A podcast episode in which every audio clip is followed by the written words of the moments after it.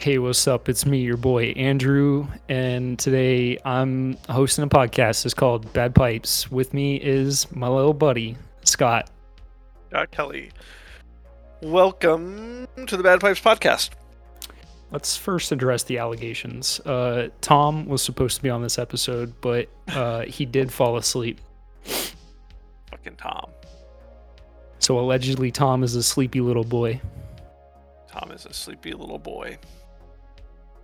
It's fine. He's Alright. just again. He's just a guest. He's just a guest host every now and then. He's just a sleepy little guest host. Do you want to um? Do you want to address the other allegations? Oh, do we just want to leap into the Lizzo? Yeah, yeah, we can. It's the first time I've ever used your name correctly. Normally you say Rizzo, right? I don't mean to, but that's how it comes out. Fair. All right. So uh, yeah. So there's a lawsuit against uh Lizzo. Uh, That's wild. Yeah, alleging. Well, let's, let's see what do we got. So I believe there were a couple different factors in here, and, and it wasn't just Lizzo who was listed on here. It was also the t- dance team captain, Shirlene Quigley, who was also listed as a, I believe, a co-defendant on this lawsuit. Yep. Um, so allegations against Lizzo, I believe, included um, just misconduct in general. I think uh, ranging from commenting or uh, addressing uh, weight changes on some of the Yeah, dancers. specifically, it was uh, confronting them on their weight gain. Yes. Confronting it. I think that's important because, again, I think I, I mentioned pre recording that uh, I thought for sure it must have been like, oh, you're too skinny or whatnot. Um, What's even crazier is I'm, I don't know if you're gonna get to this part, but I'm jumping the gun here. Uh-huh. Um, forcing your employees to go with you to a sex show. Yeah, so I, I was reading something on that that they were not aware of the entertainment that they were getting into. They were not told that this was like an actual sex show or anything. Um, then, uh, for the faint of heart, maybe you just want to like push forward two or three minutes. But uh, I'm gonna give you five seconds. I'm gonna count you down. Five, four, because it's, it's pretty. There's some there's some three. silly, gross details here. Two. Uh, one. one. Um, being goaded by your employer to catch a a dildo coming out of someone's uh lady parts. That's I did not hear about that part. That is wild. Yes. And also being like goaded to like uh cop a feel on these like female performers or whatever and things like that. I was Wow. like, what the fuck? Okay. Uh just That's- laying the cards out here. I've never even been to a strip club. Like I've never gone to one, never had any interest in going to one. If one of my employers across my many years of employment was like, "Hey, we're gonna go to this thing, uh, show up to a blah blah blah club," and I got there and it was a strip club, I'd be like, "No, goodbye." I'd fucking leave. Um, it's it's crazy. Oh yeah. Um. Yeah, that's. I could not imagine. I was like, I was gonna say, I've never been to like an actual strip club. I've been to, I mean, I've been to like Grandview in Daytona, which doesn't really qualify because the laws around there are like you're either you either get to serve liquor or you get to have nudity. You can't have both. So like they serve liquor, so like it's pretty much just like it's just like a whole lot of like ladies in bikinis dancing. Which So I mean, I'd probably be fine with that. I'd probably still be like, "Well, this is weird," but yeah, whatever. hon- honestly, uh, no anytime one's I've pushing me to catch a sex toy flying No, out exactly. of someone's. and it's like anytime anytime I had been there, it's more so of like uh, like watching these dancers. You're just like, damn, they're actually like really athletic. Like the shit they're doing, like like they have like the rings there and shit, like where they're like they're doing like the ring acrobatics. It's like that's actually really impressive. Uh, but I never had an experience of like a private room or like any of the like actual like dancers on me. Um, so yeah. Um, but then let's get so like now we've talked about that. Let's talk about uh, Shirlene Quigley, her her dance captain. Um, Yeah. and what she's accused what, of. like didn't It- make sense to me. Is like they're going out and they're doing this stuff, but then this Quigley woman is like posting all the time about like uh, no one's gonna And- stop me from talking about the Lord, no matter what job I'm in. Yeah, and it's and like, so it's like she uh, apparently she was like pushing uh, her religion and religious beliefs onto these dancers, and it's like okay, specifically on this one girl, like Yeah. started the lawsuit. I yes, think her uh, name is like Davis. Davis. Yes, last name Davis. Um, Yeah, and on top of that, she found out that this Miss Davis was a virgin and would like bring it up in interviews and things like that. yeah, it's it, like- it, it says right here that when she discovered Davis was a virgin, it became a topic of extreme importance to Quigley. That's Like, just leave people's business alone. You're in a freaking business relationship with someone. Like, yeah, don't pry. I don't know. Like, this whole thing just rubs me the wrong way. Yeah. And this is here Quigley also allegedly simulated sexual acts and shared graphic details of her sexual fantasies with the other dancers, making the plaintiffs uncomfortable. That's that, that's just it's just wild to me that like you have like this one side that's like Doing yeah we were we we were going to strip clubs or like sex clubs and literally getting uh, dildos projectiled into our mouths but also we're praising the lord I don't think there's any speak of uh, them going in the mouths or anything, but I think there was like a launching of objects and a catching of objects. Um, which Yeah. is funny because I I do know people that are like, yeah, we went to this club and there was a lady that would like launch a ping pong ball, and if you caught it in a cup, you'd win like fifty bucks or something like that. Like just trashy clubs that you're like, I'm never gonna fucking go there. Like that's yeah. hey maybe I have if you no interest in seeing that. maybe if you catch the dildo you earn a little bit of money uh, maybe maybe free lap dance.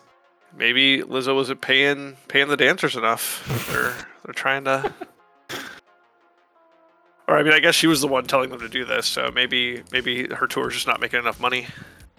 All right, are we are we done with this? I want to be done with this. I was gonna say uh, we can we can shift into uh, Taylor Swift real quick if you want to talk about uh, the the work she's doing. You're more familiar with this than I am, so Yeah, so uh, it came out. I think the uh, initial um, uh, the uh, initial article or, or story that broke was that Taylor Swift um, gave out five million dollars total worth of bonuses to her 50 truck drivers who worked on the Eras tour. So if you do the math, hundred thousand dollar bonuses for each of the truck drivers, which is, I mean, that is life changing money. Um, that uh, I know some of the truck drivers said that allows them to like go and has allowed them to go and buy a house or uh, do do whatever, maybe pay off their truck. Uh, I mean, so thousand dollars is a significant down payment on a house. So exactly. So I mean, that's life changing money. Um, then it came out. Um, so that was like the initial story I saw. Then it came out that not only did she give the truck drivers bonuses, there was another fifty million dollars, so fifty-five million dollars total to all of the workers. This includes the caterers, you know, any just uh, admin staff, dancers, everyone.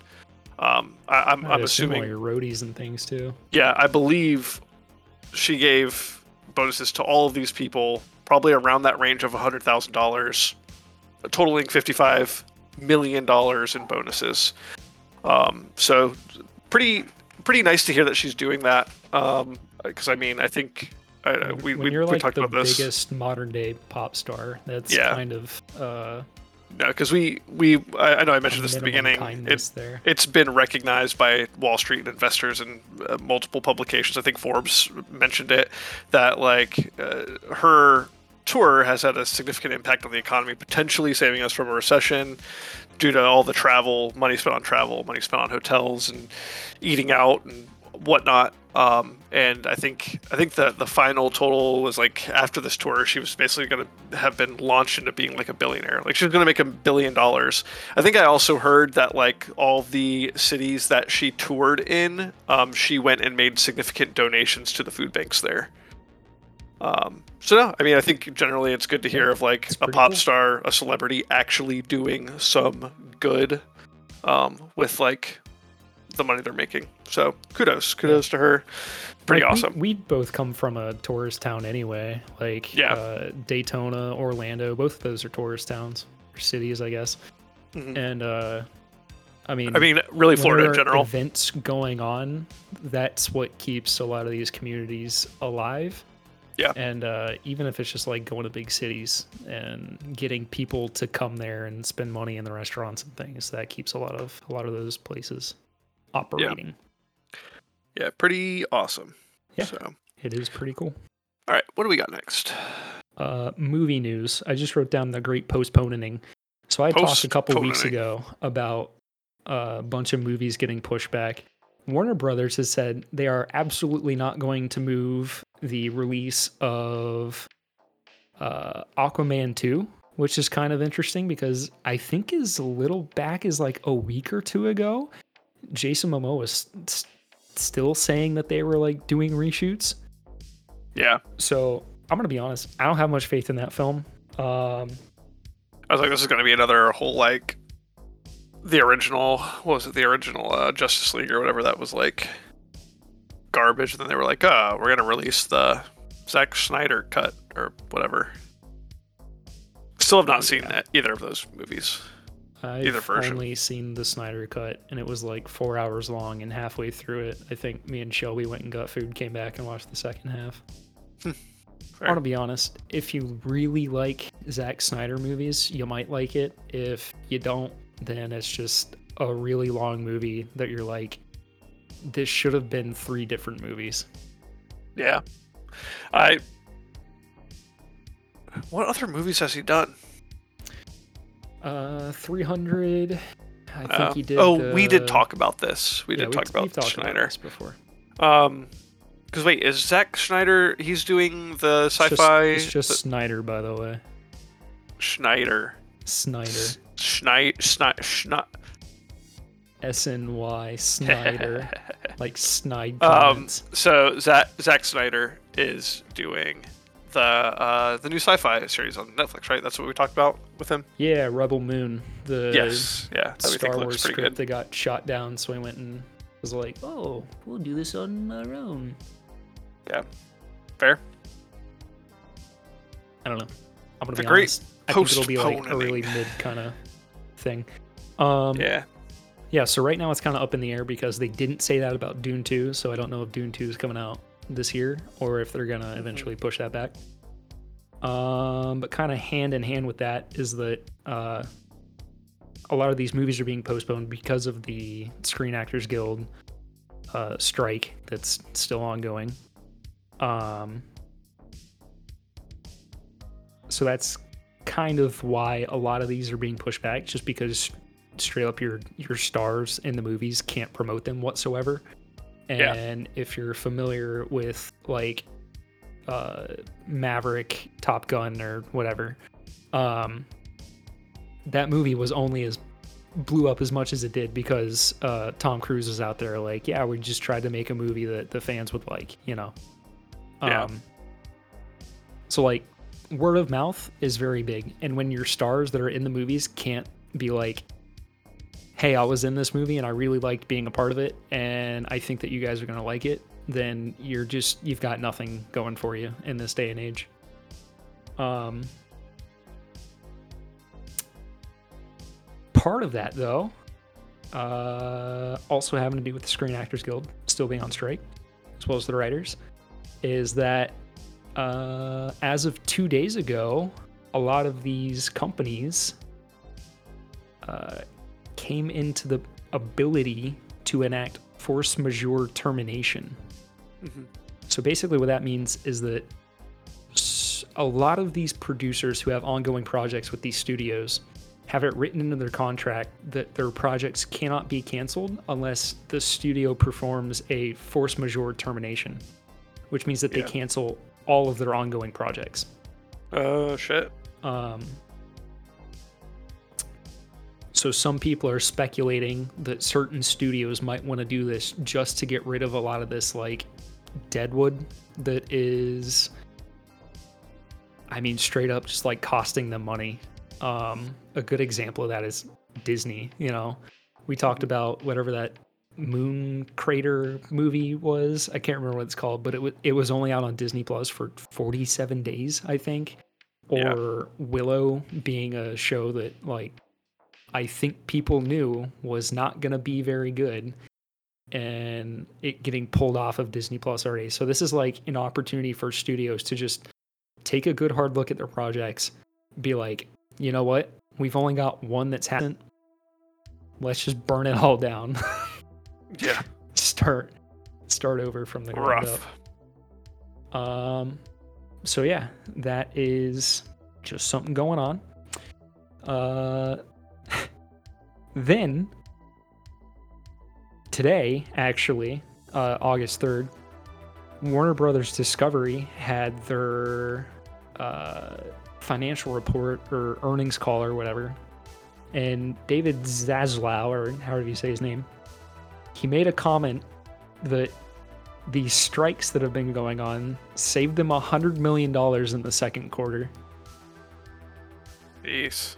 Keep in mind, this is the studio that put out The Flash and almost certainly lost somewhere between 100 and 250 million dollars.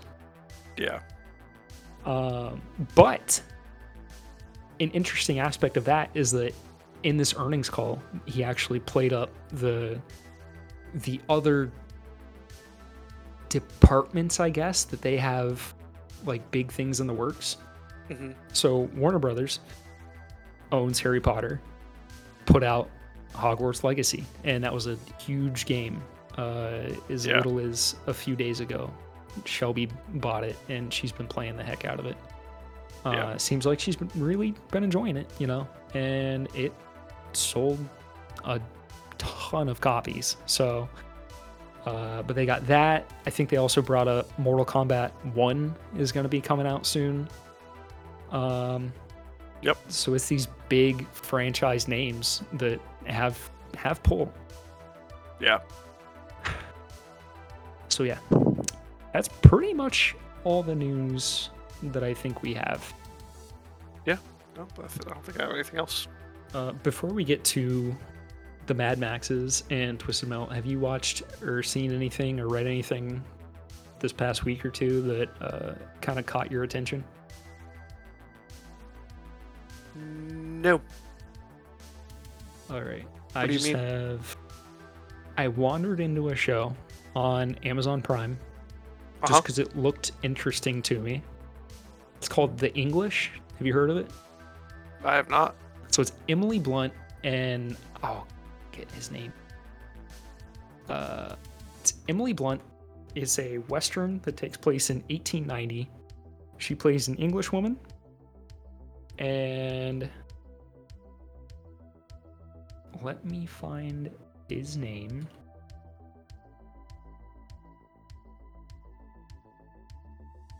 I believe his name is it's either Chask or Chasky Spencer. He's a Native American. Um, plays a Native American in the show. I've only seen the first episode so so far, but hmm the writing was very good. The story was interesting. It set up a pretty cool conflict. Um, because the story pretty much in the opening scene tells you that it's going to be a romance, and that it's kind of like a doomed romance. Um, but yeah, he he's playing a Pawnee scout that was part of uh, the American military, and he plans on using the fact that he was a serviceman to uh, get a parcel of land. Because again, during like the Manifest Destiny, uh, hmm occupy the Midwest, basically. Um, So there's a lot of very interesting character work done. Um, I'm excited to keep going with it, but again, I've only seen the first episode, and it was really interesting. I have to check that out. Yep. Uh, so if you like westerns, that's on the table. Nice. Now you, for the first time in your life, have watched Mad Max, Mad Max 2: The Road Warrior, Uh, and uh. Mad Max Beyond Thunderdome. Which of the three was before- your favorite? Before we got into in, into the Mad Maxes, did you want to? Uh, I saw Transformers on here. Oh yeah, Did, did you want to mention something about that? Yes. Yes, I do. All right, so uh, sh- very short review here of Transformer: Rise of the Beast. Uh, so this is a very urban story. Uh, like the movie opens with like Wu Tang and um, like all the way down to Scourge, who is like the main bad guy the main bad guy that we see, there is a, a bigger bad guy, but he's like his right hand man who's like doing most of the action. Um, Mm. like Scourge's faceplate looks like the MF Doom, his like iconic mask. Uh, Nice. the soundtrack was very fun. Um, Oh, speaking of uh, MF Yes. Doom, speaking of MF Doom, remind me after we're done recording. I have something. Uh, I I have something cool to tell you. Okay. Um, so I think whenever I said that I was gonna watch this, I had said I'm not excited that Pete Davidson is one of the characters. That he's voicing one, yeah. His character fucking sucked. Like Oh. the whole movie just blew hard, dude. Uh, Yeah. He's supposed to be the comedic relief, and maybe it's just me, but like nothing landed. Every single scene he was in just like sucked the charisma out of the scene. It's like, Um, damn, like we're really, we we're really gonna I- employ Pete Davidson to voice a character when we have voice actors who could definitely have used that Yeah, like money they paid him for that shit. Legitimate voice actors, you know. Um God, man, but like it freaking sucks when the comic relief just ain't funny at all. Like he's the only real source of humor in the movie. And so because he's not funny, the whole movie just feels flat. Damn. Um Oh, I don't remember. I forgot to look up her name. I meant to do that before we started. But the female lead, uh, she was very good. So there's two human characters. One's a young man, the other's a young lady. Mhm. Um, Rise of the Beast. Okay, her name is.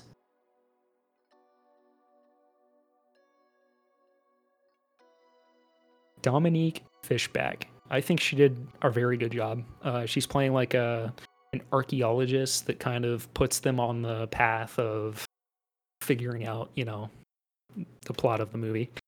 Um, Yeah. I'm gonna try and stay pretty spoiler free because Mhm. these plots are already so thin that you give anything away, and it's just you've given everything away. Yeah. Um, Anthony Ramos plays Noah, who's basically the main character. Um, his dad's not in the picture, but he's at least uh, some sort of Latino. If I knew flags better, I could probably tell you which one in particular because it was up in his room next to a Wu Tang poster. Um, but he was generally okay. Wasn't really sold on him. He was definitely less interesting than the other character, um, Elena. Uh, and there's this like contrived conflict between him and Optimus Prime that just felt like forced and unnecessary. Uh, because long story short, Optimus Prime wants the doohickey so that he can take the Transformers back to Cybertron. Uh, Noah wants to destroy the doohickey so that uh, Scourge and his boss can't destroy the Earth. Um, Got it. yeah, so like that's where it comes in, you know. Mhm. Um, Ron Perlman as Optimus Primal, not bad. I feel like most of the voice actors, apart from Pete Davidson, were good. Like you, you still got Peter Cullen as Optimus Prime, and he sounds old and tired, but the dude is also like he's 82 years old. You know, Damn. um, Yeah. He first started voicing this character like what 40 years ago, probably. Been a while. Yeah, so um Yeah. I gotta admit, not a great movie. Oh yeah. I, I wasn't expecting it to be. I mean, like, even among the Transformers movies, I would not rank this one particularly high. Yeah. Like, they all do things that annoy me, but this one, again, just felt like flat. It needed more Transformers in it and less people. Fair. Uh, so yeah, uh, out of ten, I think I'd probably give it like a four and a half. It just really wasn't there for me. Yeah. That's fair. Yeah, I have I haven't I couldn't tell you the last Transformers I watched. It's been a long time. Well, because most of them, like any giant robot or giant monster movie, you're really looking for like cool action. And Yeah. spoiler alert here. Boop boop boop boop. Mirage basically gets like not quite killed, but basically like inoperable, and he turns himself into like a little suit that Noah puts on, and then Noah runs around with the Transformers, like beating up the bad guys at the end of the movie, and it's it's just stupid. that yeah. Um, Uh, I'll probably skip it. I I recommend that. Oh, Michelle Yeoh, by the way, it was Airazor. She was also very good.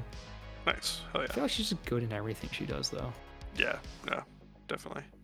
Uh, but yeah, that's it. Let's move on. Mad Max. Mad Max. So, yep, this was my first time watching the originals. I did. I, I, I liked them. I liked all of them. They're very different. I do like this progression, and I feel like they kept it up with Fury Road. It seems like there's just a progression of things becoming more and more apocalyptic and just moving further away from society. They're like being an actual society. Because, like, the first one's so different from any of the other ones. Yeah. Um, the first one definitely feels. It still feels like a recognizable, recognizable conditions to like our modern day. Just like a little different, where it's just like yeah, there's like these lawless, this lawless band of bikers that just like roll around and kind of do whatever they want. And there is like a police force, but they're just like they're kind of like uh, they feel very roguish. Like they're out just doing whatever kind of whatever the fuck they kind of want. Yeah, there's only like what five of them, I think, and then a mechanic. Yeah. Yeah, so what you had Max, you had Goose. You had like the two guys at the beginning, and then you have uh, uh Fifi. Fi- was it Fifi? The like big, bigger guy, bald guy with the mustache. Uh, I just call him the chief. Yeah, I think his name dude. is like Chief Fife or something. Fi- Fifey. Fi- I think it was Fifey, something like that. Um, yeah. So yeah, the first one,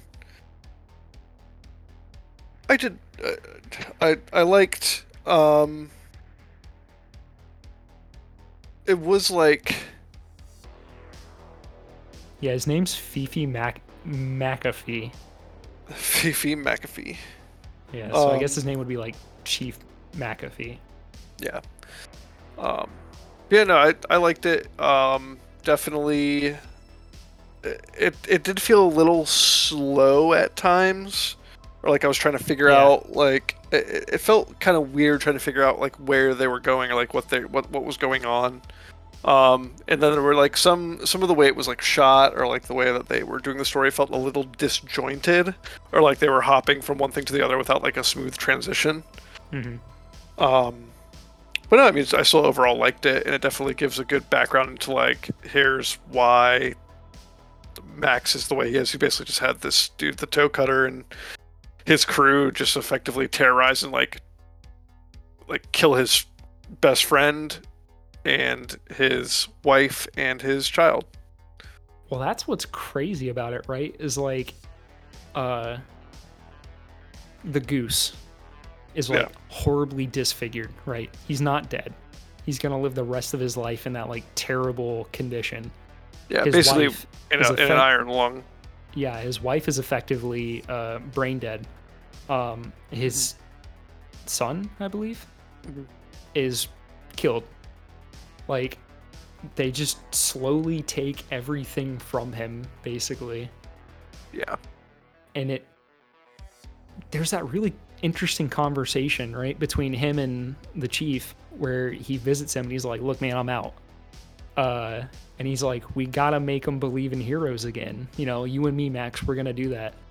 Yeah. And at the end of the movie, uh, Max isn't a hero, right? Like he's not doing what's right. He's doing what he wants to do because he's been driven to that point.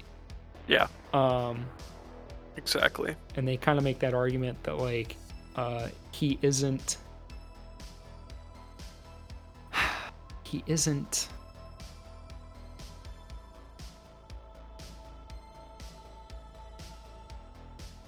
man I just got so derailed. I just I just love talking about that movie. Um yeah like it's an interesting deconstruction of a hero right Yeah, he's So definitely this- like an anti-hero, yeah anti-hero. that's what I was trying to get to. Like he very much becomes like a what the comic depiction of like the Punisher is, right? Like the Punisher's family gets killed and then he just goes on a fucking bloodbath uh Yeah. killing spree. And it's not because he thinks that that's the right thing to do. It's because he just really wants to do it.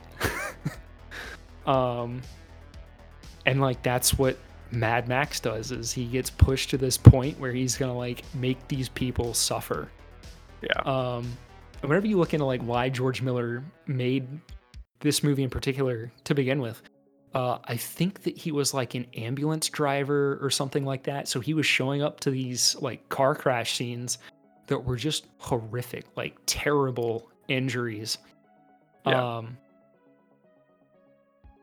and so that's why you get so much of that in this movie uh I mean, there's that point where like Goose in the very beginning is like talking about someone's face having to be like wiped off the side of a, a car or something, hmm uh, like while he's shoveling food in, and the other guy's like, "Yeah, I'm not hungry now." yeah. um, Um, I I did feel uh, like as wa- like as I was watching through, I was like, damn, it it just feels like um the movie really kind of like uh, like paid like appreciation to um to like cars and just auto in general, which, which is like a, a constant theme throughout Mad Max. But like I think in general, especially like with this first one being like the first one they ever did, and kind of like being closer to like again our modern society. Um, it was kind of cool seeing like the way and like the the the ch- choice of cars that they used, yeah. um, or like even like motorcycles. the and all. vehicles in themselves are characters, which I think Yes. I talked about when we were talking about Fury Road. Yeah. Uh, Um, it's also kind of cool. Uh, I'll I'll say that this generally goes uh, for like all three of the movies. It was kind of funny seeing these things that were like first done in one of these that is definitely like uh, reused in like Fury Road. So like for example, like I just noticed like randomly they'd have like a little like pole vault go on. So I think it was um, yeah, they vault onto the gas truck in this first one. Yeah. yeah, the first one they vault onto the gas truck. Um, I think there was another uh, time that they there was like a vault in the second one where they like vaulted onto the the uh, the big rig, same sort of thing, or like vaulted like like maybe it was where where the actual It was, oil it was to refinery get back was. out of the refinery, if I remember Yes, right. yep, that's that's what it was. It was to get out of the Uh, refinery. Um, and then like same thing with the with the second one having the um two uh like uh the the two people from the refinery the two uh, guys strapped to the front of uh Hu- humongous's car um which it's just like paying homage like you had a lot of the like vaulting and stuff like the the poles attached to the cars in fury road that like swing back and forth and they kind of use that to vault onto um the war Oh. rig or like different things and you have like max at the very beginning strapped to the front of the car Mhm. uh as like a or strapped to the car as like a, a blood bag i think I, I don't know if he was at the was he at the front yeah, he was uh, at the front okay that's right he was at the front at the very beginning because then they uh they blow their front tire, and he's like, "You got to move the blood bag to the back to uh, That's- that's right. the wheel." that's right he got he the got moved back later is about to decapitate him, and he fucking kicks him off the back. yeah Yeah. Yeah, it's interesting how like the earlier movies set up tropes for Mhm. Fury Road to uh subvert. yes yep. Um or you just get that like the motif like uh the bendy poles to like pull them out of the car in Fury Road uh being like the the vaulting onto the gas truck, you know, like you get these similar visual motifs Mhm. that all end up like coming through, you know. Yeah. Like and i i definitely recognize and kind of appreciated that they were you know that, that I, I think it's more of an appreciation that fury road did that um because like obviously these are the originals that you had these things Yeah. like pop up in, in Like- first it's it's fan service to a certain degree, but it's not like egregious, right? It's not like name dropping someone that has only ever shown up in like a cartoon or something like Yeah, Disney likes to do with Star Wars. It's these like really small things that are just kind of like oh like it, it just it kind of makes sense that like in, in this society and the way things shaped out that they just like they would do these things Yeah. um it feels very natural i think in general so but yeah no uh number one i enjoyed i felt um i don't know i i feel like it was satisfying it was a very satisfying ending um yeah, the first the way things went. Feels like a very 70s movie. Well, like, yes very much so deconstructing a hero.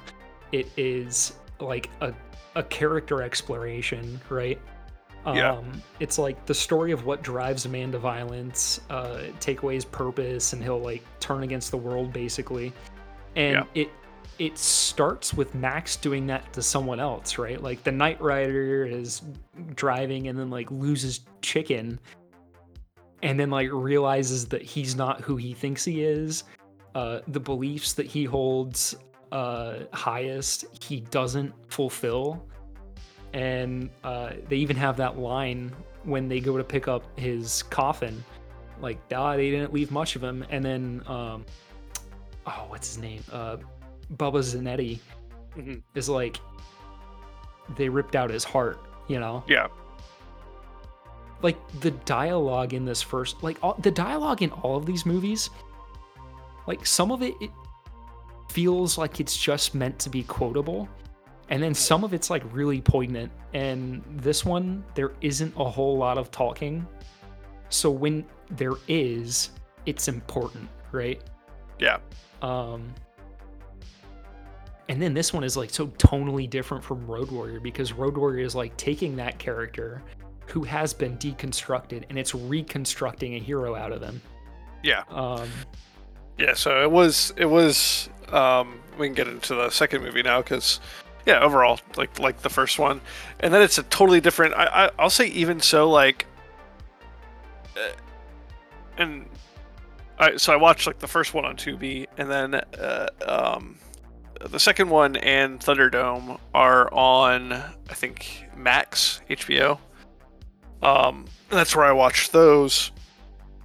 Um but no like even just like the uh, definition like the actual filming and like the quality of the you know the uh the actual yeah like i mean the camera quality was so vastly different like i i mean watching uh the the watching road warrior and beyond thunderdome um yeah you can it- see where the like money went tech, you know? yeah the the money and the that technology in general $350,000 to make Mad Max was clearly spent on like the cars and the exactly yeah Uh, yeah, because like it, it was so. I, I was watching it. I was like, damn, this like this is so much clearer. Like I, I just watched the the first one. I'm like, these two are so much clearer, um, and just feel like they could even like be slightly like more modern. Um, like watching about it, even say like in the '90s, like it just it felt very clean. Um, but yeah, no, part number two. is just like lens quality, right? Because like yeah, uh, these were shot on film, so like they do come up to like a pretty high definition in the modern day pretty easily. yeah, exactly. Uh, But yeah, just like that exploration of like what gives a man purpose, right? And then this movie also is like a kind of like proto John Wick, right? Because he's got his dog Oh. for like most of the movie. yeah, that it, it was so funny because like that, that's another car, thing. They kill his dog. That's another thing I want to say. I'm like, man, what the fuck is up with the, everyone killing his dog all the time? Like, why can't he just? Why can't he have a friend? Why can't he have anyone? It's just, like they kill everyone this man ever loves. I'm like the first one you, you got like the, the the dude's like grab his dog and like hang it from the tree or whatever. There's just like a quick shot of his wife seeing it. And I'm like, oh, cool. Like, second one, we go into it. I'm like, oh, he's got this little, like, Australian cattle dog. That's dope. Like, hopefully he makes a it, cool like, character. yeah, I'm like, uh, When he this dog- dies, it's you. If you're really upset about it, dude, I'm like, this dog is gonna stay with him through the whole movie. Like, there's no way they're gonna kill his dog again. And then I saw what they were doing, where the dog like got up on the rock, and I go, "Don't you fucking do it!" And that guy shoots him, and I'm just like, man, he just, he just can't have anyone in his life. no. I'm like, that's why he, that's why he like saves everyone and lets them go on their way, because like, if he stays around, they're just gonna die. Yeah. So, but yeah, no, that it, it, I, I did very much enjoy. I, I liked Road Warrior more than the first one. Yeah. Um, I will say I think Road Warrior is my favorite. Mhm. I thought at the very beginning, I thought Beyond Thunderdome was going to be my favorite. So I'm watching. I'm watching Beyond, Thunderdome. is definitely a little more like the camp in each one of them kind of gets cranked up until you get to Fury Road, where like the camp is so well incorporated that it Yeah, it's just fully cool. There's like no cringe about it. Whereas like No. in some of these, you do cringe a little bit. yeah. well, Um, my thing was like, uh, we can get into that with when we get to be Beyond Thunderdome. No, so Road Warrior, I really, I really enjoyed. Obviously, we're getting more of the like, hey, we're heading further into post-apocalyptic territory, where like, obviously these vehicles are like crazily outfitted, like they're giving that like rust, like uh, it's more like- marauder aesthetic. I Um, forget what the term is, but it's I- like I almost want to say like you have like steampunk. I would I want to say like metal punk, auto punk. I don't. What's what is the term for it? Uh, for this kind of stuff. Oh, jeez. Um.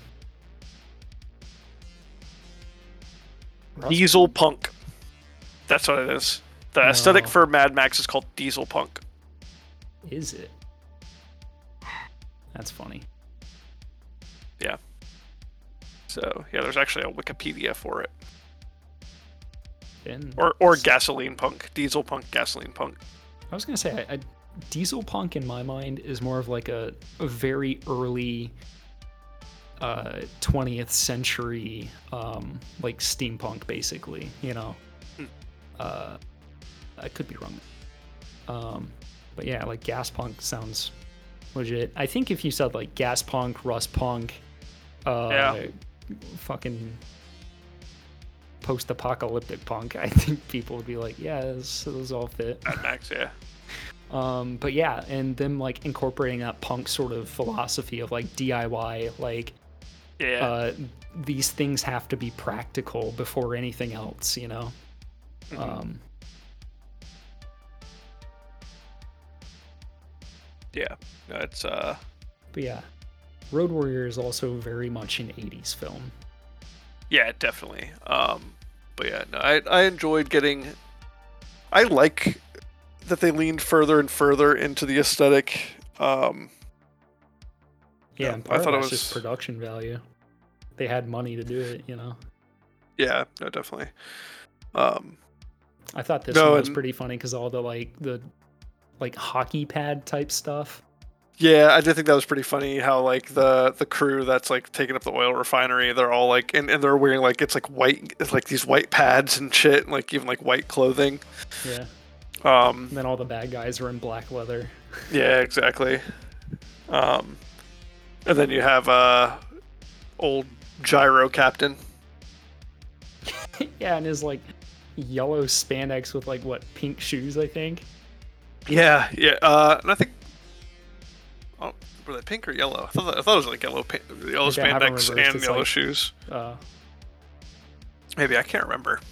It's like that point where uh, him and the dog are fighting over the dead snake, and he's like, "You know, Yarl E." And like when you first see him, you're like, "This guy looks like a snake." He literally like comes up out of the out of the sand Yeah. like a freaking snake, you know. Um, Um. You know what? I Warrior is think- also the beginning of the sort of merit, uh, meta narrative of Mad Max, which is that all of these stories are like legends that are like handed down, you know. so Yeah, Mad yeah. Max is a wasteland legend rather than like an actual uh, character. Yeah, no, Um, definitely. Um, no, I think you're right. I think his shoes are pink. He's got like yellow spandex. I think the bottoms are yellow. Is what I'm Hmm. thinking of. His like his soles are yellow, but he's got like pink, and then he's got like a pink scarf on. Yeah, I. That dude was. He might be my favorite character, in in Road Warrior. I don't know. I'm kind of torn because I also really like, um, like another standout performance in Road Warriors, Vernon Wells, who plays Wez, who's like the main henchman for Humongous. Oh Uh, yeah, yeah. He also plays Bennett in Commando with Schwarzenegger. Um, yeah, I just like his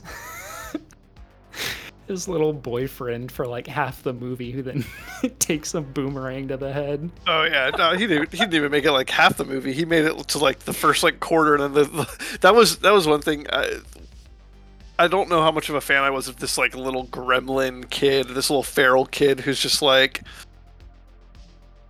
yeah, I'm gonna like everyone else that lives in this place is like a normal person trying to like build a small society, and this kid's just running around like growling and hissing at people with a boomerang. And then he's just like, yeah, he just crawls out of the hole and he's like, let me just chuck this boomerang and domes that fucking guy right at the like very beginning. And I'm just like, what the fuck is this? It's funny because they've established so well that like the other dude is always right next to him. So when he looks over and ducks, it's like, yeah, of course it fucking hits that guy. in Yeah. the head. No, I, I love that. And then, And uh, then he yeah, fucking chucks it, and the other guy is being a little toad and goes and tries to catch it. I do, um, I do love our, uh, our all hail Lord Humongous. Lord Humongous. He's got a his vehicle is. It's like a fucking tractor that's just got the Oh, two yeah. dudes like crucified on the front of it. Yeah. Yeah, I also appreciate that they never unmasked him. Yeah, he's just like some super jack dude Yeah, who has like he was kind of giving me Sweet Tooth vibes. oh 100% sweet the the twisted metal depiction of sweet tooth is like heavily based in mad max characters for Yeah. sure Oh yeah, uh like humongous master blaster uh rictus like all of those characters walked so that twi- uh sweet tooth and twisted metal could run yeah. um, but yeah, no, Road Warrior, great movie. Um, yeah, I, I it, Yeah. It, it just made a lot of sense. I, I like liked whenever the, me the and story. Tom were talking uh, last week, and I was like, "Yeah, Fury Road is just Road Warrior but better," you know. yeah, Uh, I I 100% stand by that. I don't think that Road Warrior is bad in any degree, but like Fury Road is if you give Road Warrior 200 times the budget, and it is exactly what you want from it. yeah, no, exactly. But, like, Um, I still think that it does a good job of world building. Like, there's a lot of exposition in the very beginning of the movie, but once Mhm. things start moving, it does very well, and it does it without a whole lot of talking. Oh yeah. Um, and it's it's a pretty movie too for the most part. Like when he's up on that cliff and just watching for like a day or 2 Mhm. and like they try to do the breakout and then they flip the car and then you see the woman and the man down there and he gets like pinned to the car and horrible things are happening. Yeah, uh, to the point where like the other dude is like looking away disgusted with the acts of mankind you know? Um but like all of those like the the sprawling vista the like kind of mountains and things like man that's a pretty area like if yeah. if Well, was- australia looks like that it's got amazing Yeah, well, I was gonna say I appreciate like the uh, aerial shots they did, um, like from the perspective of the gyro. Um, like like you have like these like moving aerial shots that they did of like the um, like especially like the last scene when you have like the big the the big rig chase and everything. Um, I just like I I noticed that that they're just like trying to do it from the perspective of the gyro and how kind of cool that looked. Oh yeah. Oh man. And this movie does so many like little things that just like they just set you up to get like punched in the heart. Like the Mhm. the one I think she was actually a model or something, but like the the pretty one who's like very uh like tall and standoffish and whatnot. Um, Oh, the one who like apologizes to Max. She's like, "Oh, I'm sorry." Like, uh, yeah. When she like, like- initially gets like shot or something and she's like hanging off the side and then you see like oh she's still alive and then like 30 seconds later they drive up and just throw her under the wheels. yeah, yeah. You're like oh my god. You're like, damn, they're just ruthless. Yeah. And then Yeah. like kind of in the vein of like the uh oh what I say before. Be- this being like a proto John Wick type movie where like John Wick is a movie made almost entirely by second unit guys who's like stuntmen and those sorts of thing. Uh, that's what this movie feels like. That entire chase where it's just like dudes hanging off of cars and then like hang off the side to pull people like off of the one and like throw, you know, obviously fake people like under the wheels and stuff. Like all of that just looks so dangerous, you know? Yeah, Um and and like even for this being a movie made in the early 80s, like they really do well with selling you on that danger. hmm There's like fire and shit, man. It's a cool movie. no, they, they've great job with it. Um, yeah, I really enjoyed it. And then, uh, yeah, uh, Beyond Thunderdome. Um, Maximum camp. yeah, This is So- like we're going full throttle into camp. yeah. No, I um, I really enjoyed the beginning of it. Um, Yeah. I thought it was really cool. So like, you have like him with his like caravan. It gets stolen by the the like homie in the plane. Um, and then he like has to go to Bartertown. So like, I was like, dope. You know, Bartertown seems pretty cool. I've wanted to see like, like What a standing city would look like. in exactly because like uh, especially having seen fury road already like you know there's like gastown and bullet farm and yeah. um there's like and the then like, where citadel they actually are kind of just feels like a military stronghold. yeah Yeah. um so i was like okay dope like we're getting to see like this place and it's like kind of cool because like you got to check in with the, the the dude at the beginning and like have something there to trade or whatever and he lets you in uh you got tina turner as uh, what, auntie um pretty random Yeah. but um i feel like she did a fine job If I remember right, I think she was like the majority of the budget for this movie. That's wild. Um, I, I don't, I don't know why you would feel the need to be like, yeah, we have to have Tina Turner for this role. But also, it's not like an over the top, like, she feels like a real character, right? It doesn't feel like she Yeah. is uh, a kind of like bland, generic. She, she's not Rings of Power Galadriel. She's very much like a, a Cleopatra type character. Where no, and like, I, I, I felt like she did a great job in the role. Like, I, I, Yeah. I really enjoyed it.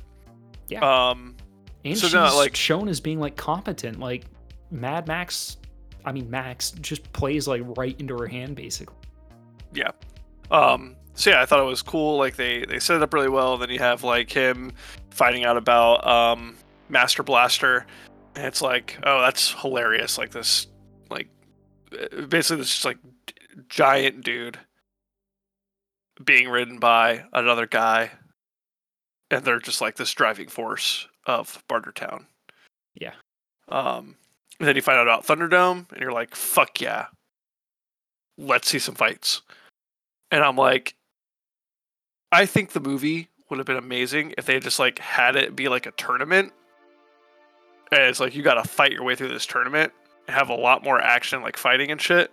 Hmm. Um, the you lost me as soon as Max gets like exiled, gulagged from Bartertown, and they set him in the desert, and then he f- meets these kids. That was kind of like And there's like a weird sort of spiritual savior from the sky kind of thing, right? yeah. So Captain Captain Turner. Um, it's like I was trying to piece it together. Um, eh, so where did these kids come from? Why are there only kids? Is it ever like explained or hinted at? I here's where I come clean. Uh-huh. I, I didn't watch Beyond Thunderdome for this, so it's been a little bit since I've seen it. Um, ah, fair. I can't So- remember, but I also remember being unenthused with the ending because you're like, what's going on? That's exactly so. Like as soon as, as so like I'm I'm watching it. I'm still even There's like, like, a once, children's colony. yeah. Even once they like from? even once they kicked him out and like like sent him out because like they sent him out on the horse or whatever, and the horse just like the horse dies, and then he's there, and the monkey comes and brings him the water, and I'm like, dope. Max is gonna do his his thing. He's he- the mad lad. He's gonna get up and he's gonna go seek vengeance on Bartertown and fucking Tina Turner. Um, and I'm like, dope. We're gonna get more action. And then yeah, all of a sudden he just like meets these kids, and I'm like, where the fuck is this going? Um, because like, again, so like, I watched all of these throughout work today. It was it was a slow day. Yeah. So I had these playing. Um, I got like halfway through Thunderdome before I had to head home. So like I had I had to here and then like turn it on to finish it up, and I was doing like I was like folding laundry and stuff.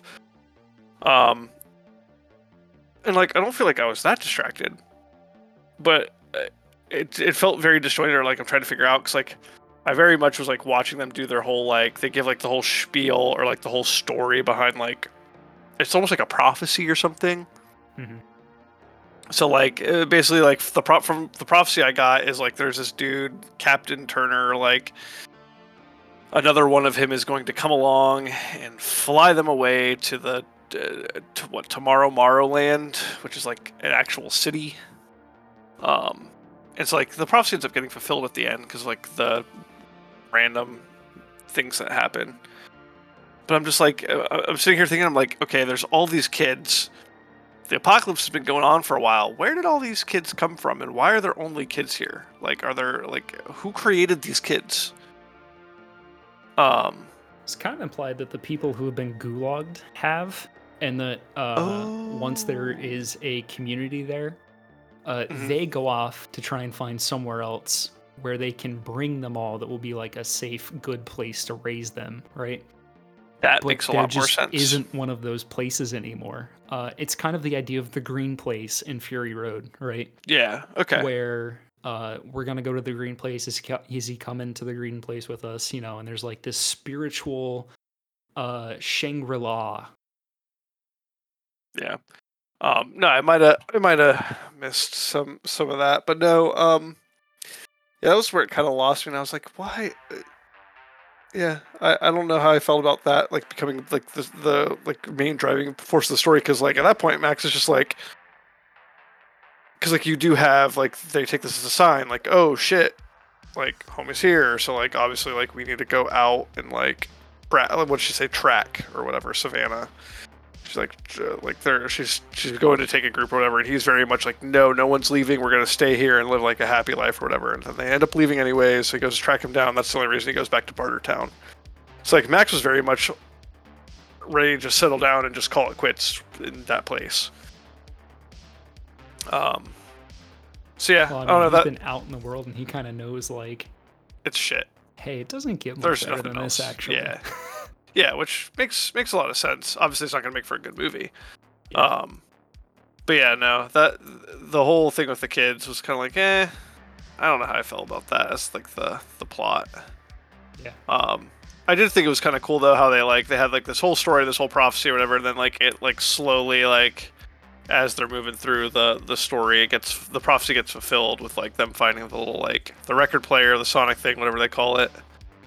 Uh, and then they end up finding the dude and his kid from the very beginning with the plane, and all the kids get flown away and they fly through Sydney.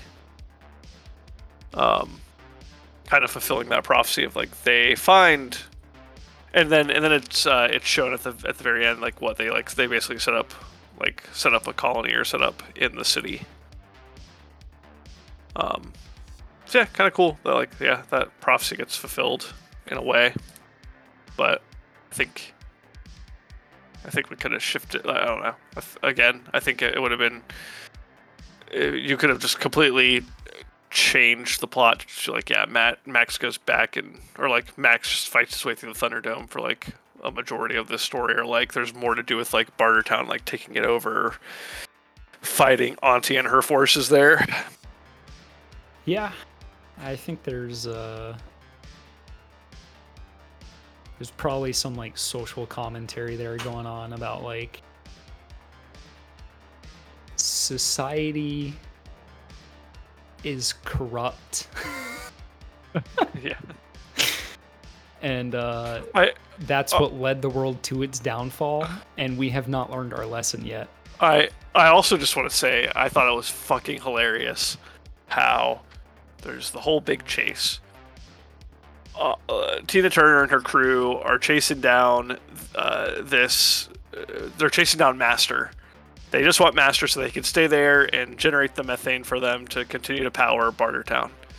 Isn't he the only one that knows how to run the machinery? Yeah, exactly. He's the only one who knows. Like that, that's the, whole chase was just so that they could go grab him and take him back. They didn't The care master, about by the, the, kids. way, played by Angelo Rossitto, yeah. Um, a short man. Yeah, Short fella. It was great. Um, One might call him a dwarf, one one might one if might. that's the correct term. I hope it is. Yeah. I Oh, do you not know what? Do you want to take a quick aside here to talk about uh, something else that uh, is is a little newsworthy? Um, what it is. just real quick. So this goes in the same vein of um, our seven magical creatures uh, due to Peter Dinklage and his Oh, comments boy. that he made. Um, I don't know if you saw uh, that. I'm assuming, in general, to continue on with this, you know, being uh, tiptoeing around and being politically correct and making sure, uh, which I don't think this is in the same realm. Um, they cast it for the new Willy Wonka. They casted um Hugh Yeah. Hugh Grant as Hugh Grant the Oompa as- Loompa. Yeah, you didn't know And- about that. Um, no, uh, so I I, I Oh, just yeah. uh, And the I read an CGI article- for it don't look good. no, but I read an article. There was uh, another um another actor uh, with dwarfism who mentioned like, hey, like you're just taking jobs from us. Like, what the fuck? And like this goes in the same vein as like Peter Dinklage making comments and then them Was that taking jobs from them for the, the seven guy magical I creatures. posted about before? Where the heck did I put that video?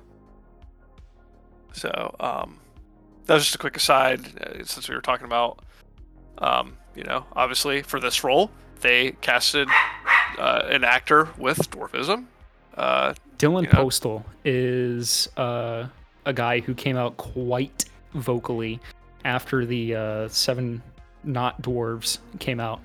Um, and he's an actor. He, he actually worked with the WWE, I believe.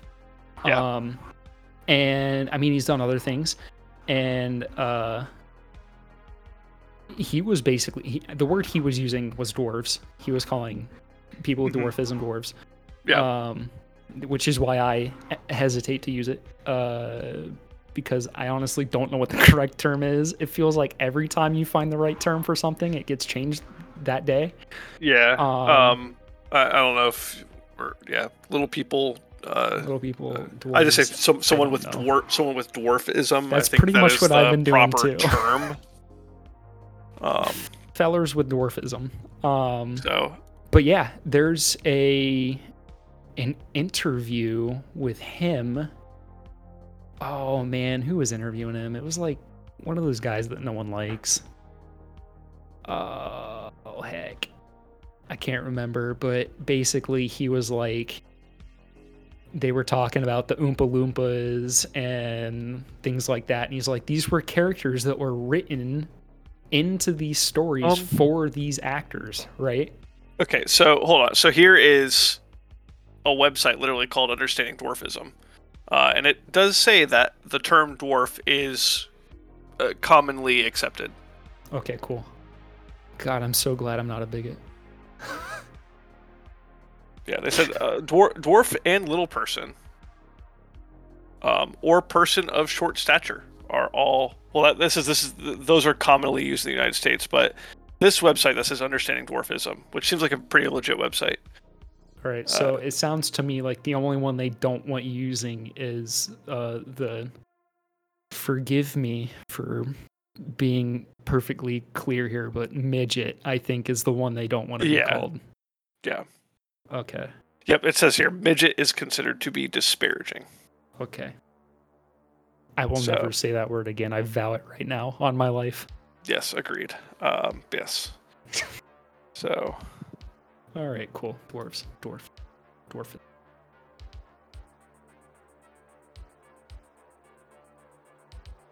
yes. Oh, but Um, yeah, no, that's uh, that's another aspect of these Mad Max movies that I really like is that they they have so many roles for people that you know don't normally get roles in things. So like, uh,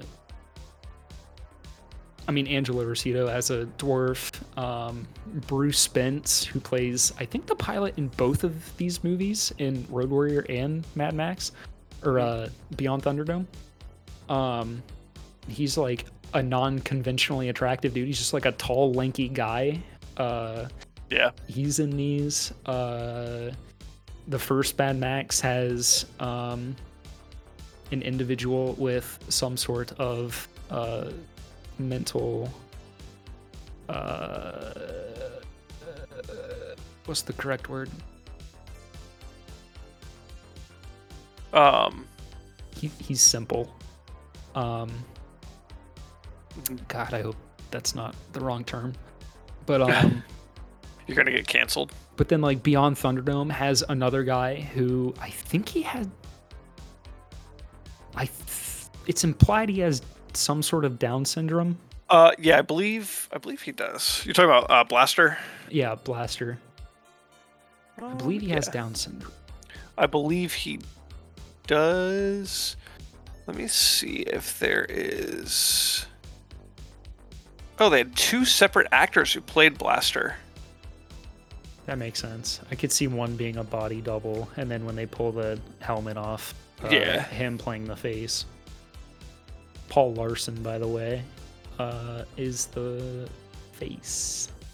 Paul Larsson. Yeah. I also was uh, curious because um, I know uh, from the original one, I, I, I thought for a second they were doing a like like it, he's literally the same dude from the original Mad Max. Um, you know I'm talking about the the guy who lives with, on the farm. Yeah. Yeah, that's who I was talking about at first. Um, oh, I can't remember his character. I feel like it's Kevin or Stevie or something.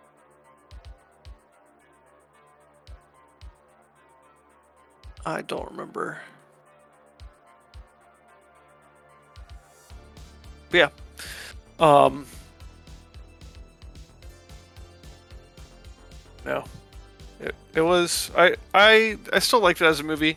Um I don't know. I think I still like Fury Road more than all mean, of them. Fury Road is like the culmination of them all, right? Like Yeah, it takes all of the best aspects from each one and puts it in a Fury Road, yeah, that definitely which is why it feels like such a culmination and such a masterpiece. yeah, it, it is just like it. They just like crank that shit up to ten.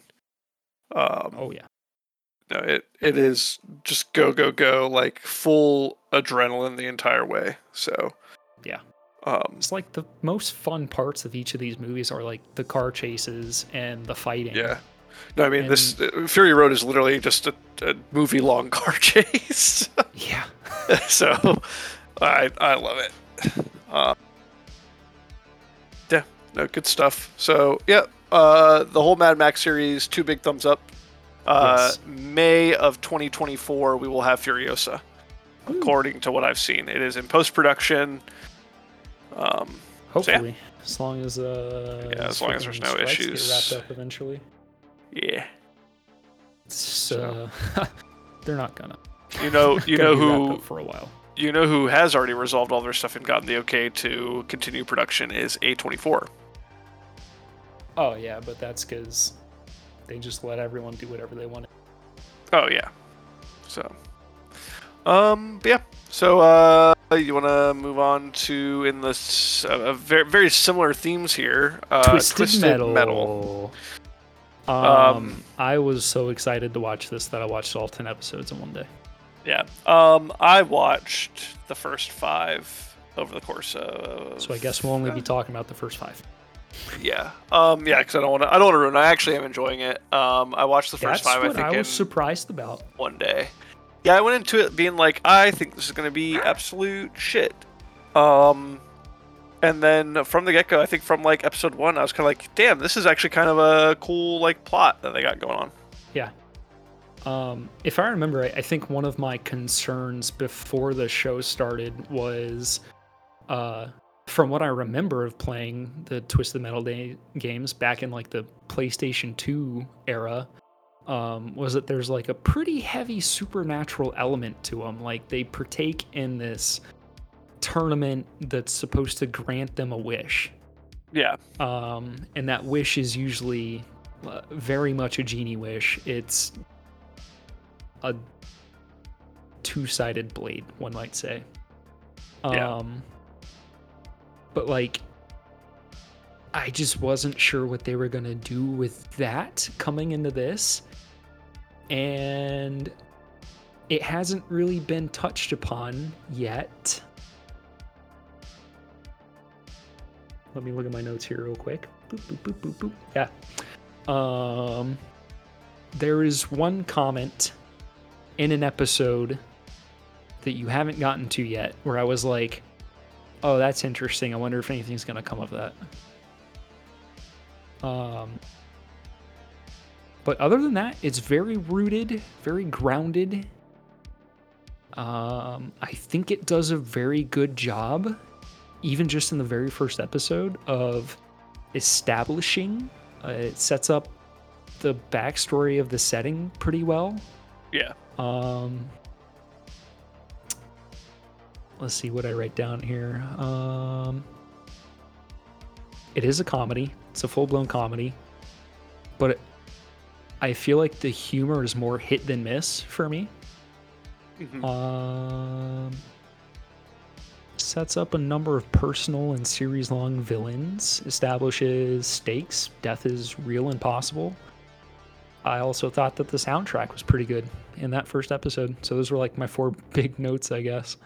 Yeah. No, I um, I I agree. I've liked I like the soundtrack and yeah, the uh the comedy it it, it just feels it feels good, natural. Um. Yeah. Even the parts where I didn't laugh, there was usually a payoff later on, calling back to that where I did laugh. Yeah. Um, yeah. or I'd at I least think like um. smile to myself, you know.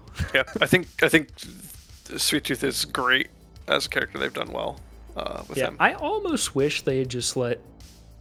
I wish Samoa I Joe, could see like, the voice him. scenes where Samoa Joe does the lines, yeah, just so that I could compare the two. You know. Um, yeah, because who's voicing him again? Is it Will Arnett? Will Arnett voices him. Yeah. Yeah. Yeah. And like he doesn't do bad. No, yeah, He no, just- he um, I just he, have he does a good job. when I hear Will Arnett, I see Will Arnett, and Yeah. he in my brain doesn't match what Samoa Joe looks like. Yeah, There's no, like a couple not. moments that are just like minor gripes from me where I'm like, uh, his body movement doesn't really quite line up with the lines that are coming out of his mouth. But it's like it's not it's not something I think most people would get upset about by any means. Yeah, Um, this this show, like Mad Max, the vehicles very much feel like characters. I mean, Yeah. one of them literally has a name. You're introduced to Evelyn in the very first episode. yeah, Um, true. Yeah, yeah, Evelyn. did anything about the Uh, and then we all have my notes? Am- by we the have way, Amber, Amber the the pharmacist, Amber the pharmacist. The the chick they gotta go get the medicine for for the old lady on the the big rig, on the convoy. Oh yeah, yeah, yeah, yeah. Yeah, she she does give us a name, um, which I want to say. That was my favorite. Like, I'd want to be living in the convoy. That seemed like a good time. Yeah, but you, unlike most of uh, America, I would say, know what squirrel tastes like.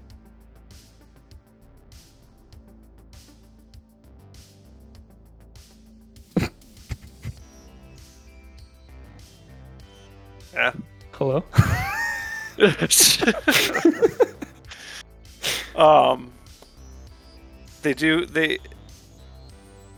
Yeah, You Do you also know what possum tastes like? I I've had squirrel before.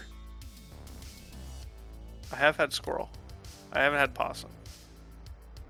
Have you ever had? Have you ever had? Uh, what was it? Um, uh, what was it? Tiger. I've ever have I ever had white tiger steaks? Uh, Yeah. uh, mm, hum. Mm, no, can't say I have. Apparently, it's really fucking good though. Apparently. Yeah, my notes Oh. are just all episode by episode, so. Second episode I wrote, um, Sweet Tooth uh, intro slash his play. I'm gonna be Oh. honest, I didn't like the introduction of Sweet Tooth, but the longer he was in the show, the better he got. Yeah, yeah, definitely. Um, and actually, my other note for the second episode was they better get back in the fucking car soon. yeah. Uh, Uh, definitely. Uh, I think this episode is where it's like expressly written out th- to you through the plot that this is going to be like an absurd, self-aware kind of show. Um, mhm. because when you're getting a whole play from a serial killer and his play is just like the concierge desk yeah. explaining to you the amenities of the establishment um i think very quickly you realize what you're in for Yeah. That was pretty good. uh episode 3 they go to the dmv They do, yeah. Um, this is the uh that's where you kind of meet. Uh, you get more acquainted with uh, old Stone. Officer Agent Stone. Oh, Agent Stone, yeah, Agent Yeah. Stone, and then the whole crew in there. Um, yeah, that one was was all right. Yeah, it was all right. Um, I like the idea. Like, there's a lot of puns in this whenever you say them, right? Because it's the DMV, but it's also functioning as like a jail kind of place for the this like police organization. I forget what they call themselves. The lawmen, I think. Yeah. It's like a lawman uh, checkpoint. Um, but it's in the it's in the Hoover Dam, and Mhm. when they escape, then you can kind of be like, "Oh, the dam broke." Hee hee hee hee. Um, but then like the second in command being beat to death while he's jerking it to Little girl I don't know if it was hentai, but at least manga. Uh, I wrote that down. Uh, dude gets beat to death jerking it to hentai slash manga. Period. yeah. Interesting. Period. um, pretty funny. Uh, this show does pretty good about giving you satisfying character deaths. So when you Yeah. get this like snaky, weaselly kind of character who dies with his dies with his dick in his hand, um, Yeah. it's it lands. Well, I'm like, she even, it, it- it's so funny she even just like confronts him and like she has a gun pointed at him and he's literally just like, here, I got two fucking, what do I don't even remember what he said, but he just like opens his legs. He's like, I got two, two fucking balls for you or whatever. And she's like, dude, she's literally got a gun pointed at you. She like, so yeah, Weasley, Weasley guy gets his head bashed in with his dick in his hands. Sometimes you just gotta die horny. Yeah, Uh, episode four was the convoy introduction, so that's where That they get swallowed by a semi, and then uh, Yep, you you have the whole it's it's the good life in there, you know. I thought the concept of the convoy was interesting. Another guy that I watch, he said he hated it. He was like, "This is." This was the worst part of the show for him was Fuck. just everything having to do with the convoy. I loved it. It's very far fetched. There's no way that they're keeping like uh, there's no way that they're extending Yeah, those bridges. semi trucks like interlocked and There's no way that they're at the same they're, speed they're not keeping those at a consistent speed. I mean, I guess you're putting on cruise control, but even that like uh, cruise control is uh, enough of a variation that there's no way they're keeping those things yeah, attached. you're gonna have like some drift left or right, you know. Yeah, exactly. Um, but hey, it's we're silly, not we're not in the show silly, so I've exactly. We're not in the show yeah. for accuracy. I I don't care. Uh, this is I feel like the real beginning of like the romance in the show. Uh, because you get the movie theater scene, which I found very touching. Yep. Um, there's a at this point I was like, oh, there's a lot of like early 2000s nostalgia that's being played on in a rather endearing way. Yeah, so I was gonna say because like ooh this this was supposed to be like 2002 was when the world like collapsed or whatever. Yeah. Um, because I think we at, at the very beginning when he's driving through the mall, we literally have a, Episode a, one, he a PS2 the- copy of Yeah, Twisted of Metal Twisted that Metal that that- falls onto his windshield. It's kind of like, oh, like what would that be doing in a mall? Well, yeah, it's 2002. Yeah. So, um, makes sense.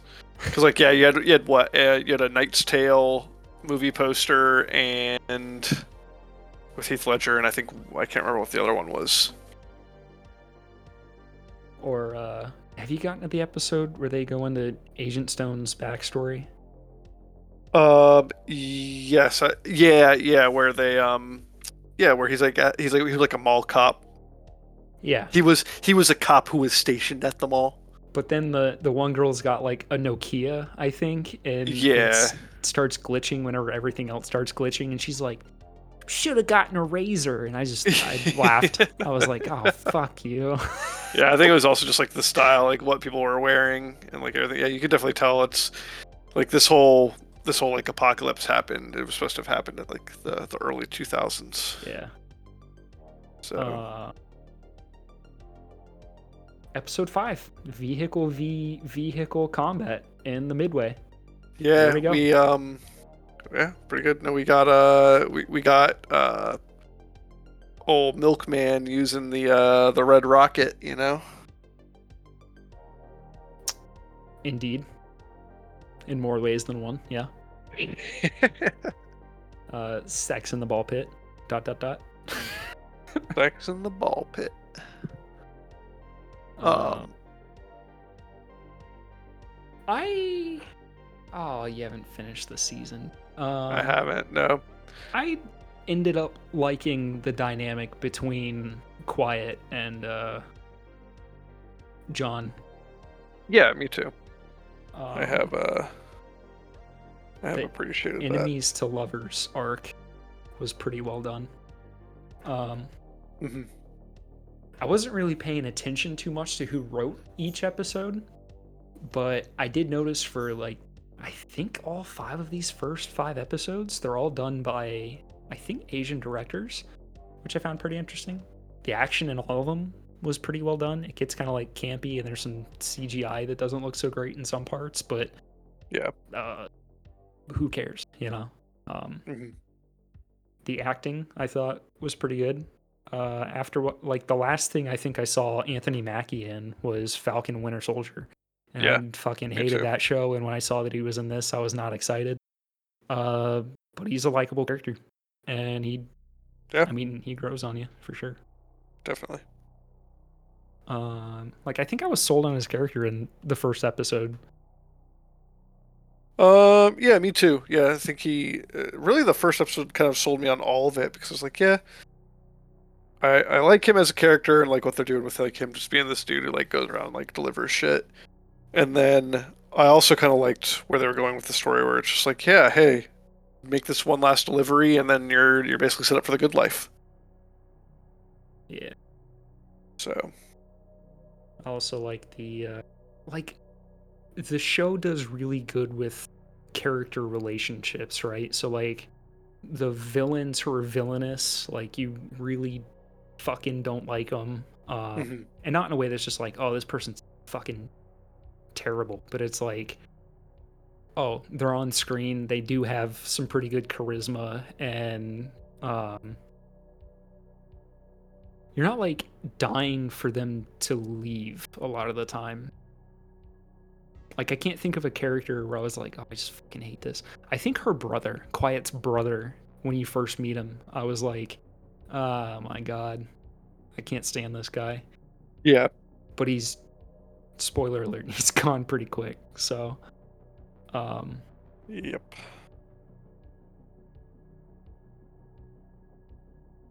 I don't know, like, what's his name? Steve, I think, and Sweet Tooth. Stu, Stuart. Stu. Stewart. Yeah. We're S brothers. Yeah. yeah, I love that. Yeah, I will say I think that's that's that that's gonna be I, I don't know I appreciate that that was kind of where they went with it where like Stu just ends up being like yeah I'll tag along sure Yeah. Stu's got that like I just attach myself to people who are more competent than me. yeah yeah so no yeah I like that definitely definitely approve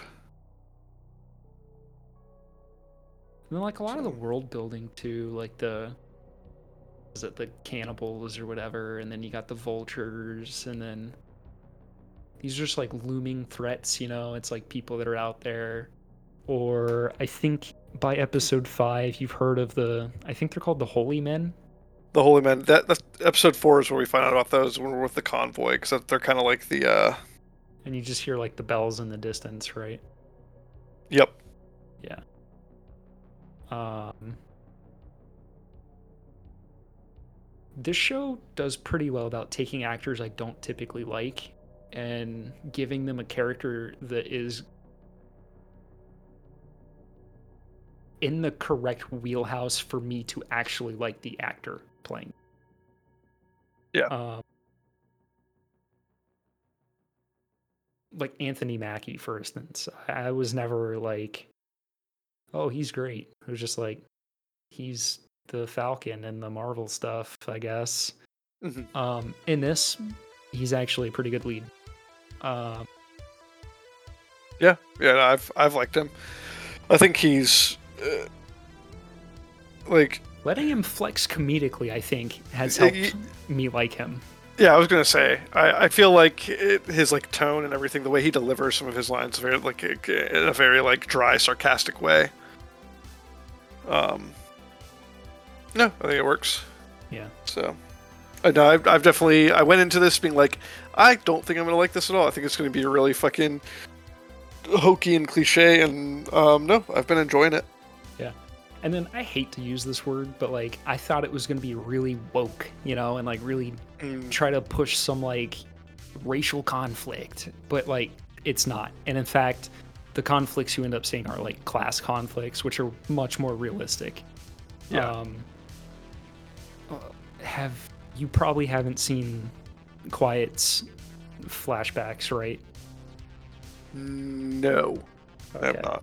But Yeah, like not to get into it really, but uh Mhm. when you learn her backstory, there's like some uh you see that what's kind of driving her is like a class conflict where her and her brother were treated as like second class citizens and so they're like trying to find a place of their own, you know. Yeah. Whenever Yeah, they run that- into the lawman. yeah, I was like that. It just that, that just makes a lot of sense because I mean, with the collapse of society, you don't like. Yeah, you- you've got the people who have things and the people who don't have things. I mean, Yeah, they set that up in the first episode with like, oh, milkmen make deliveries, but you cannot come inside. You know, like you're Yeah, not yeah. a citizen. exactly.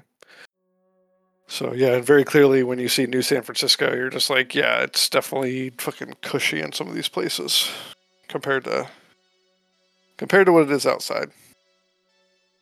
So yeah, no, I'm excited to uh, get into the other five episodes. The only reason I stopped watching it is because it was getting you know getting close to today, and I had not watched any of the original three Mad Maxes. Yeah. So had to hop on Um, those. I would say my major gripe is just pacing with the show. I think there's like one or two episodes that could have been trimmed down a lot. Yeah, I think uh was it number three? The DMV felt It felt long, yeah. yeah. And then whenever you get to like I think episode seven and eight, they uh, drag a little bit, but nine and ten wrap things up pretty well, I think. Nice. um, and the way the show leaves off um i hope it gets a second season because i i want to see what they would do with it. Uh i also learned that Ify Nwadiwe, i hope i'm saying that right probably not. Uh you know who Ify is right? Um what did he he's from hasn't he worked on like Dimension 20 uh and like he's done he's been in like a bunch of college humor stuff and i think he Yeah, wrote yeah. for college humor and some other things yeah. so I Uh, think I think you texted me saying he wrote he wrote episodes or he definitely wrote uh episode 8 i believe nice. yeah i can't remember i know That's i texted it to you though Yeah, yeah. Um, but yeah like he's the one that beats brennan in the uh um actually little quiz game that they do all the time Oh yeah. it's just it's so funny because like brennan so mad Um, God, yeah. my favorite thing is when they do shit just to fucking wind Brennan out. Like, Mhm. Oh, like when he uh, the the rule is uh, Brennan can't win. oh yeah, that game. Yeah. But there's another one where they have a mini game and it's like name the bird. Because there's Oh, this bit yeah. about like Brennan knows all these bird facts or something and like they give that. him they give him like these like insanely difficult birds and they're getting like Yeah, just, chicken like- or Absolutely undeniable. And they keep giving Katie uh Sakovich or whatever her name is, um chicken. yeah Yeah. yeah no, and then it turns out the whole game was just like whoever's heartbeat rises the highest uh like doesn't get a point for that round or something like that. And so when he's like getting these birds he can't get and everyone else is getting chickens he's like losing his shit. So great. Oh man. Game changers is great. There's some good stuff on uh drop out college humor on dropout yeah. yeah. Um well you got anything else The only other thing I would talk about is that I think Bill Burr was on uh, Howie Mandel's podcast, Mhm. and you can find the whole episode on uh, YouTube. And I just found it to be a very touching sort of conversation. nice well i have to look That's that it. up I don't know. I like Bill Burr. I know some people don't. Um, bill burr He's he's definitely in my top uh, list of comedians that I like and I think are not going to be involved in scandals anytime soon. Yeah. I also think he's one of the better characters in Mandalorian, so Yeah, for sure. Um, go watch it. sweet. Um, yeah, I guess that's it. Next week we will have more uh twisted metal talk and I think we'll be able to talk more broadly too about how we felt the series started, stopped, went on. Um Yeah.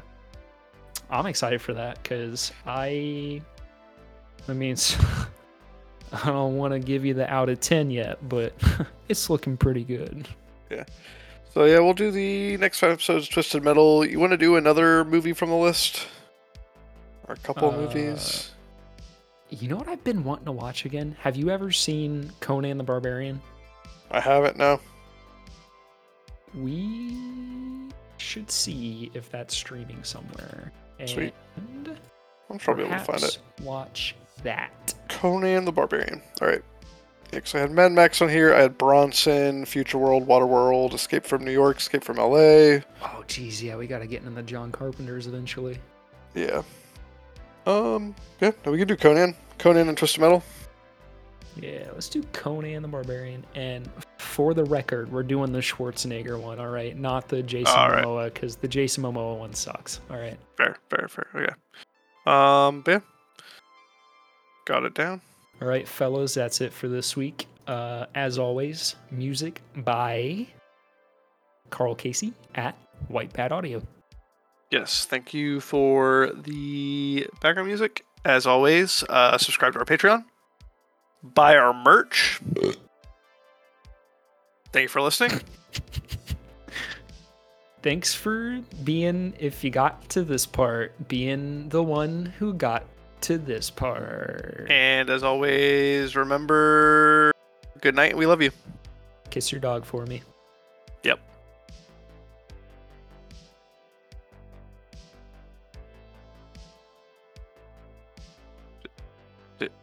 Did you want to stop recording? Yeah, I'm going to stop recording any day now. Do, do you want me to hit it? Alright, I can hit it. I I can't remember the command for it. Can I just hit stop recording on here?